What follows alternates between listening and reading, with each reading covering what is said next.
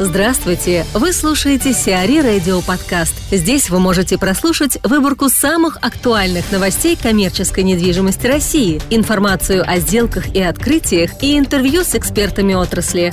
Чтобы прослушать полные выпуски программ, загрузите приложение Сиари Radio в Apple Store или на Google Play. В преддверии международной выставки МАПИК, которая пройдет во Франции в ноябре, рассматриваем зарубежные кейсы торговой недвижимости. О том, как ТЦ может жить и процветать в стране, в которой Amazon уже победил, рассказывает Марина Малахатько, директор и руководитель отдела торговых помещений CBRE в Москве. Сегодня хочу вспомнить про замечательный пример, скажем так, торгового центра, который умудрился и умудряется продолжать э, замечательно себя чувствовать, несмотря на то, что был открыт еще в 2001 году в Америке. Речь идет о Dolphin Mall, который находится на западе от города Майами, во Флориде, 10 милях от аэропорта Майами, и находится он ну, достаточно удаленно от центра города, соответственно, это действительно такой destination формат, абсолютно загородный, стопроцентный молл.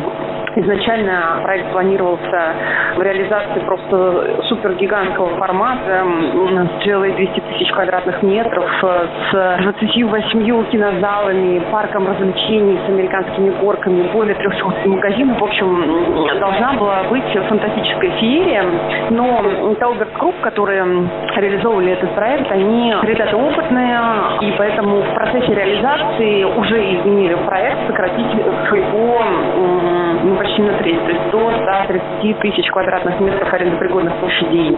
Кинозалы тоже сократили до 19, и, собственно, от парка отказались, и в итоге получилось 240 прекрасных магазинов.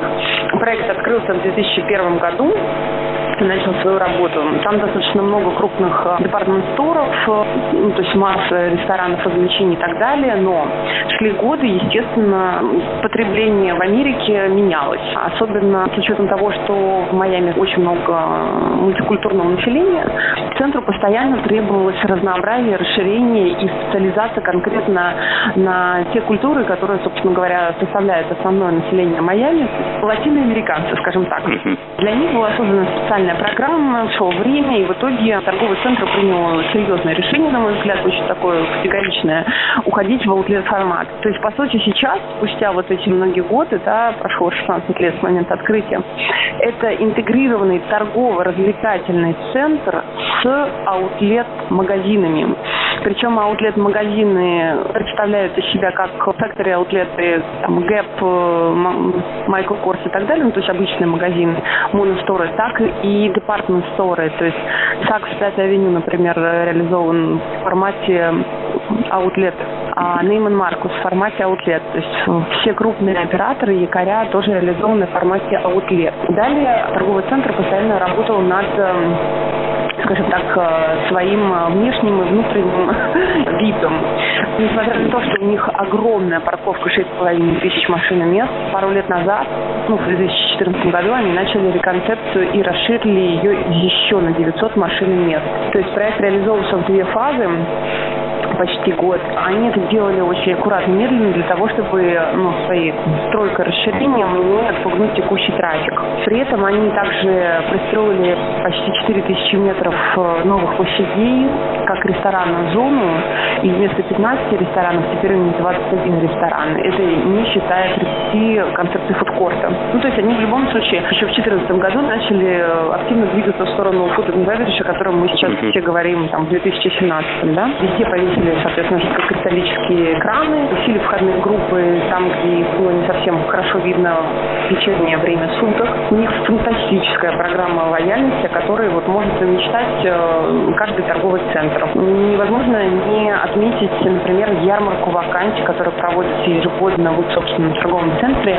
для арендаторов. То есть, э, поскольку текучка кадров это имеет место быть в любой стране, они для своих операторов раз в год проводят эту ярмарку вакансий для того, чтобы все желающие могли приехать в торговый центр, подать свои заявки. При этом регистрация возможна на любом носителе, то есть э, торговый центр интегрирован полностью в онлайн формат, то есть э, вы можете подать э, регистрацию там, приехать с управляющим магазина и пообщаться с ним уже на месте, заранее забронировать встречу через сайт торгового центра. Ну, то есть это вот очень все удобно. Во время детских каникул они делают различные специальные недельные мероприятия для детей, собирая там целые академии, тысячи детей, которые а, развлекаются, играют, э, получают подарки, выигрывают призы, участвуют в конкурсах. Да? Security сервисы отличные.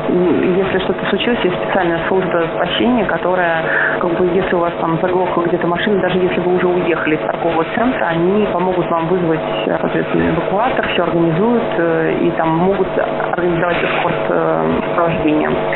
А если говорить про программу лояльности, поскольку, мол, загородный действительно находится как бы посреди одноэтажной застройки, то есть к нему надо ехать, да, и ехать достаточно долго, то у них есть специальная программа лояльности для тех, кто живет более чем в 50 милях от э, торгового центра. Помимо всего прочего, естественно, с учетом того, что это все-таки Майами, у них э, совершенно мультикультурный ресепшн, сайт на пяти языках, и при этом вы можете ну, остановиться рядом с торговым центром, потому что рядом находится и апарт-отель, и обычный отель. Ну, в общем, масса удобств и возможностей, специальные туры для групп более 10 человек, организованные сотрудниками управляющей компании.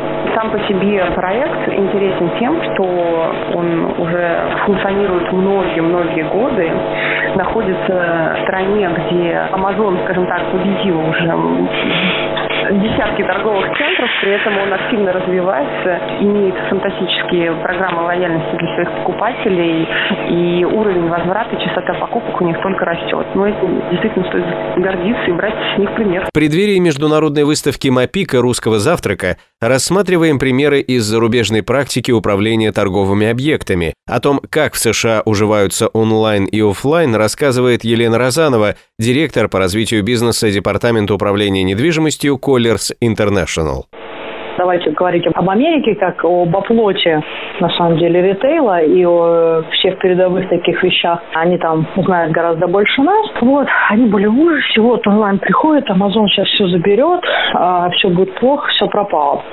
А, наши коллеги из США недавно провели исследование и выяснили, что на самом деле онлайн, безусловно, повлиял на то, как развивается офлайн торговля реальные магазины, а, физические пространства. Но при этом это не всегда был отток посетителей из реальных магазинов в интернет, а как раз обратная зачастую реакция. И а, появление у того или иного ритейлера онлайн-магазина способствовало как раз увеличению продаж и в его реальных точках. Как это влияет на торговые центры? Ну, безусловно, в какой-то момент все начали понимать, что сейчас арендаторы торговых центрах откроют, по сути, шоурумы. Если они сидят на проценте товарооборота, то все будет совсем грустно, потому что, конечно, они будут свои продажи по максимуму переводить в онлайн, где сложно отследить транзакции, так как они не связаны, по сути, с кассами в торговых центрах. Но арендаторы тоже начали понимать, что для них пребывание в торговом центре важно. Это не просто возможность там, представить свой товар, но те кросс-продажи, которые они получают, на самом деле зачастую превышают сумму изначальной покупки. Если не ошибаюсь, то 80% покупок в Америке все равно происходит еще в реальных физических магазинах. То есть специфика такова, что люди смотрят онлайн, смотрят в интернете какие-то товары, выбирают, иногда и даже заказывают, но доставку просят организовать через какой-то конкретный магазин. Придя уже в магазин, в зависимости от того, как сработает в том числе и персонал магазина, можно чуть ли не в два-три раза повысить сумму изначальной покупки и получить в реальном магазине уже различные другие суммы. В связи с этими всеми изменениями и в связи, опять же, с ростом онлайн-торговли, торговые центры начали задумываться тоже о том, как же им все-таки строить аренду. И решения, хотя пока и нет, но в рамках Международного союза торговых центров подобные разговоры ведутся уже несколько лет. Сейчас говорится о возможном введении в расчет ставки аренды или в базовую арендную ставку таких метрик, как, например, конвертация или размер корзины, включающие в том числе и онлайн-продажи, которые приводят в конкретный магазин, количество целевых покупателей и э, также количество часов которые проводят люди в торговом центре. Звучит это сейчас довольно странно, потому что на самом деле пока даже эти метрики никак не превратились в какие-то конкретные модели, но мы сейчас уже понимаем, что просто считать исключительно по суммам, потраченным там или здесь, уже сложно. В какой-то момент э, говорили о том, что давайте считать по количеству пар глаз, которые проходят или видят магазин в торговом центре и таким образом получать аренду. Или давайте брать даже за вход торговые центры деньги. Может быть, таким образом мы будем зарабатывать. То есть идея различные, сумасшедшие, но я думаю, что в какой-то момент и в Америке с их достаточно специфическими условиями в недвижимости, да и у нас мы поймем, что совмещение онлайн и офлайн необходимо как из позиции предоставления, опять же, более полного спектра услуг нашим покупателям, так и для того, чтобы развиваться дальше как самой индустрии и торговых центров, и ритейла. Это может стать таким спасением для торговых центров, если все это нормально продумать. Да, безусловно. И они перестанут закрываться. Ну, тут надо понимать, что закрываются они зачастую, потому что они изначально не были продуманы. И как бы там а, иногда просто на этапе, когда они уже запущены, сложно что-то изменить. Ну, например, там локацию или э, какие-то физические параметры пространства, не убивая фин-модель. Потому что мы все понимаем, что да, классно, можно снести, но снести себе может позволить, ну, Энка, строящая сейчас новый объект. А по сути мы работаем зачастую с теми торговыми центрами в кризисной ситуации, где у собственника нет возможности вкладывать какие-то безумные деньги в это. А, и а иногда вообще какие-то вкладывать деньги нет возможности.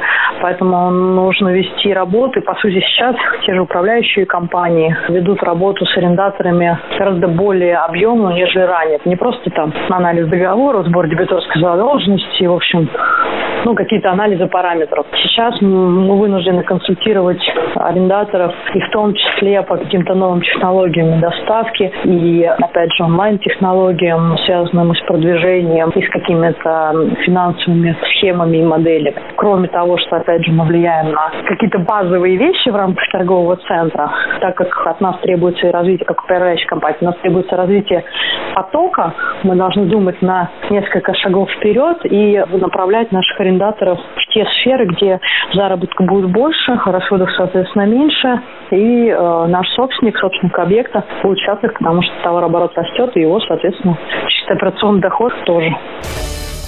Сиари Радио. Эксклюзивные рубрики «За и против», «Ноу-хау», «Ремейк», «Новые форматы».